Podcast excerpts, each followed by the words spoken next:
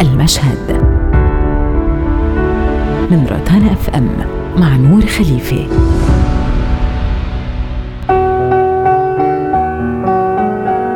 جربت شعور إنك تكون متفرج بحياتك الخاصة؟ وكأنك خارج هاللعبه اللي اسمها حياة؟ ما عارف حالك إذا أنت بالمكان الصح أو لا. عم تسأل حالك شو عم بعمل بهالمحل؟ مع هالعالم مين أنا؟ مين أنا بيناتهم؟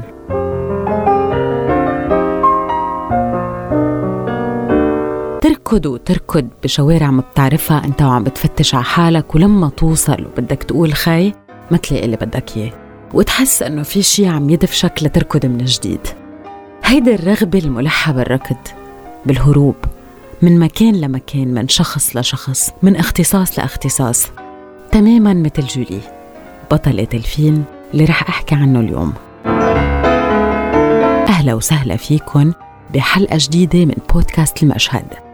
أنا نور خليفة واليوم رح نحكي عن the worst person in the world أو أسوأ شخص بالعالم.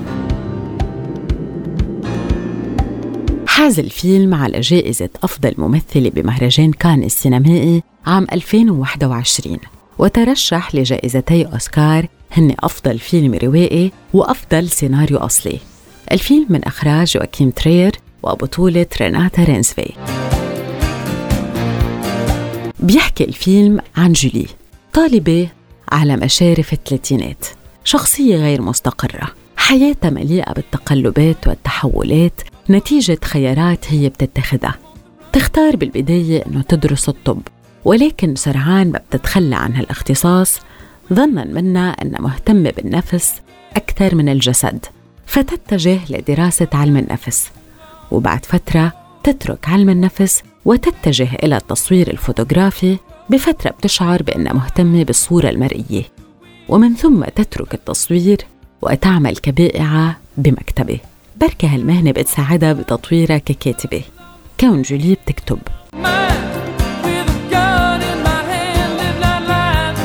الموضوع أكثر من تبديل اختصاصات بل هي رحلة بحث عن الذات. تنقلت جولي بين الجسد والنفس والصورة والكلمة. لتحاول تلاقي محلها. لتعرف لوين بتنتمي. حياة جولي العاطفية غير مستقرة أيضا. بالبداية تقع بحب أكسل. رسام قصص مصورة. واثق من نفسه ناجح ناضج وكتير بيعرف شو بده. عكس جولي. بيكبرها ب 15 عام وعنده الرغبة بتكوين أسرة وإنجاب أطفال. هالأمر ليخيف جولي. فكرة العيلة والأطفال تقل كبير على شخصية غير مستقرة. ما عارفة هي مين ولا شو بدها ولا لوين بتتجه. بهالعلاقة منلمس أنه جولي عندها شعور إنها غير كافية وبيتملكها إحساس إنها مع شخص أهم منها. منشوف كمان خوفها من إنه ترجع إلى حلم الكتابة على الرغم من إنه طريقتها الوحيدة لتثبت لحالها ولا أكسل ولا كل اللي حواليها إنها أكثر من مجرد موظفة بمكتبة.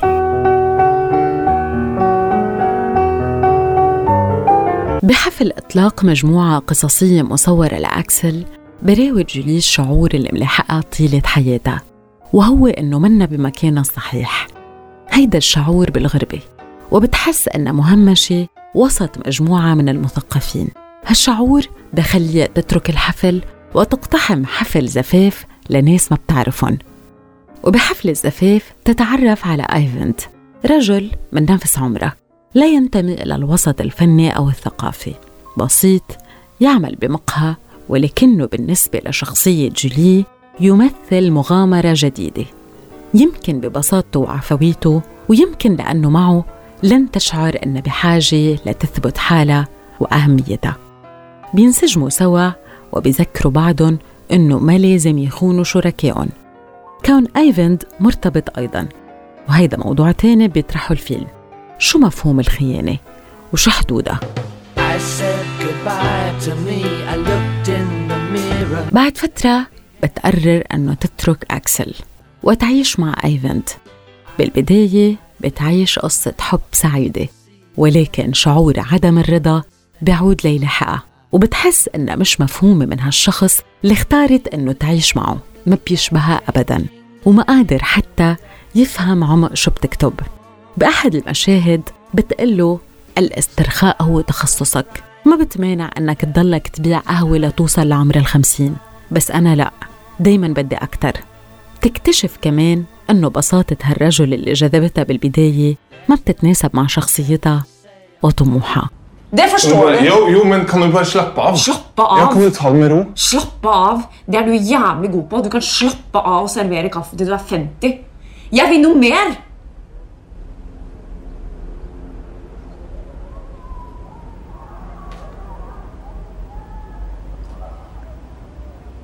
Nå er jeg lei meg for det, liksom. Jeg vet ikke hva jeg skal gjøre. Nei.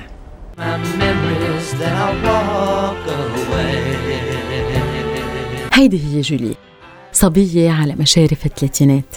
حاسة إنه العمر عم يقطع وبتعرف إنه الحياة ما بتنطر وإنه الشباب ممكن يتلاشى وبلحظة نلاقي حالنا كبرنا بلا ما نكون مستعدين. بدها تجرب وتختبر نسخ مختلفة لحد ما تلاقي النسخة اللي بتناسبها جولي تشبه جيل الألفية لمجرد ما يوصل للاستقرار بشكك بقراراته. تعرف جوليا عن طريق الصدفة؟ إنه حبيبها السابق أكسل مريض بالسرطان ولم يعد أمامه بالحياة إلا أيام معدودة بتروح لتزوره بالمستشفى وتدرك إنه أحبها بصدق وبدور حديث بيناتهم بعبر لها خلاله أكسل عن شعوره تجاهها Sikkert ting om deg som jeg husker, men som du har glemt. Omvendt. Ja, og omvendt,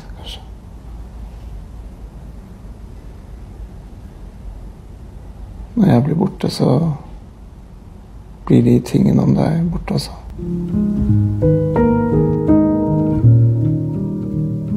تشعر جولي بالصدمة وبالذنب ليؤثر على علاقتها بأيفند ويكتمل الأمر بحملها لطفل من أيفند وهون بيتضخم شعورها بالذنب لأنه أكبر مخاوف جولي قد تتحقق مع الشخص غير المناسب والوقت غير المناسب بالنهاية يموت أكسل وتنتهي علاقة جولي بأيفند. وبنهاية الفيلم منشوفها عم تشتغل كمصورة فوتوغرافية بجلسة تصوير فيلم. وبأحد المشاهد تنظر من النافذة وترى أيفنت مع الممثلة اللي كانت عم تصورها ومعهم طفل. ومن ثم تعود إلى شقتها حيث تعيش وحيدة من دون وجود طفل أو شريك. هل وجدت جولي النسخة الصحيحة من نفسها؟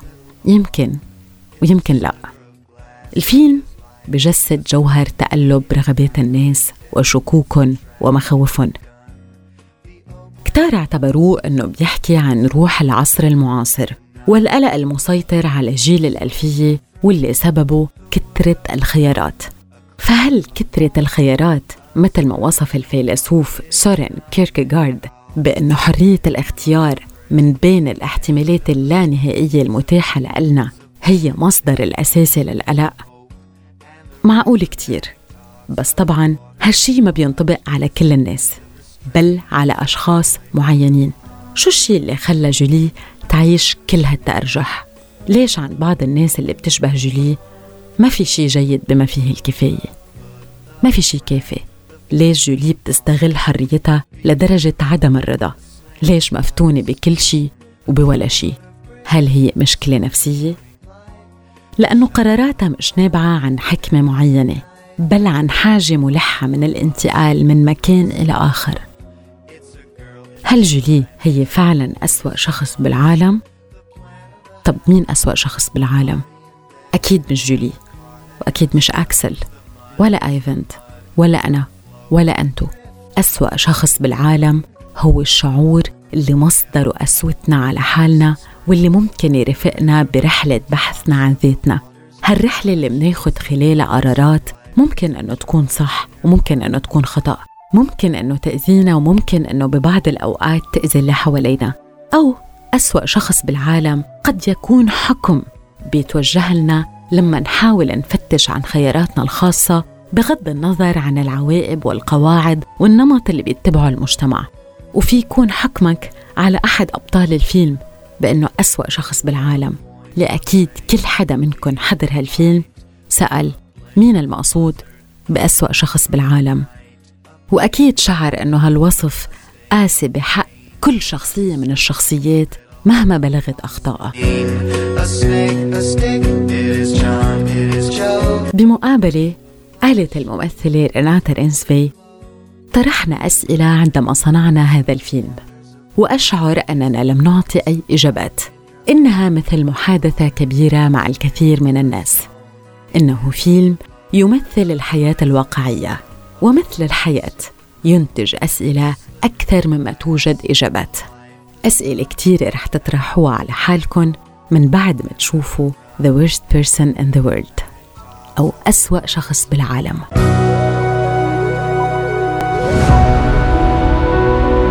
بودكاست المشهد. من روتانا أف أم مع نور خليفه